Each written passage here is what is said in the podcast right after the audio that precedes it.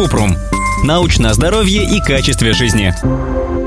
Грудь приходит в форму после грудного вскармливания. Кратко. После грудного вскармливания грудь у каждой женщины восстанавливается по-разному. Это зависит от наследственности, возраста, изменения веса, количества беременностей. Некоторые женщины считают, что можно сохранить форму груди, если кормить ребенка из бутылочки. Но это не так, потому что большинство изменений в молочных железах происходит из-за беременности, а не грудного вскармливания.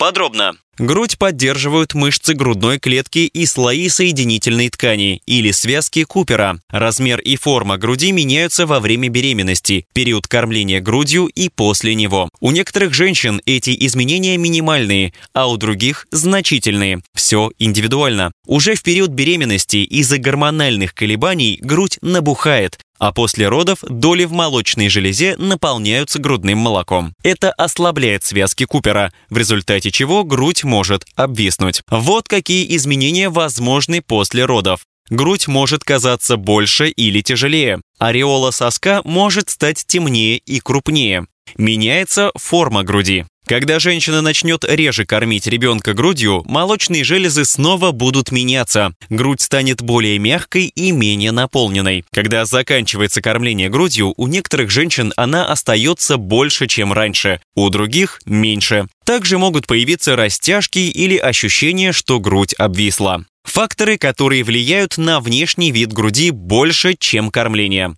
Возраст, генетика, набор веса во время беременности.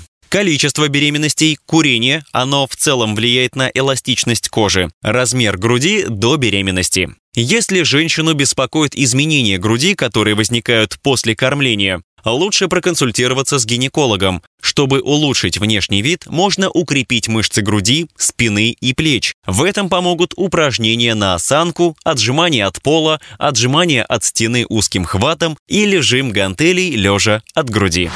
Ссылки на источники в описании подкаста. Подписывайтесь на подкаст Купрум, ставьте звездочки, оставляйте комментарии и заглядывайте на наш сайт kuprum.media. Еще больше проверенной медицины в нашем подкасте без шапки. Врачи и ученые, которым мы доверяем, отвечают на самые каверзные вопросы о здоровье. До встречи!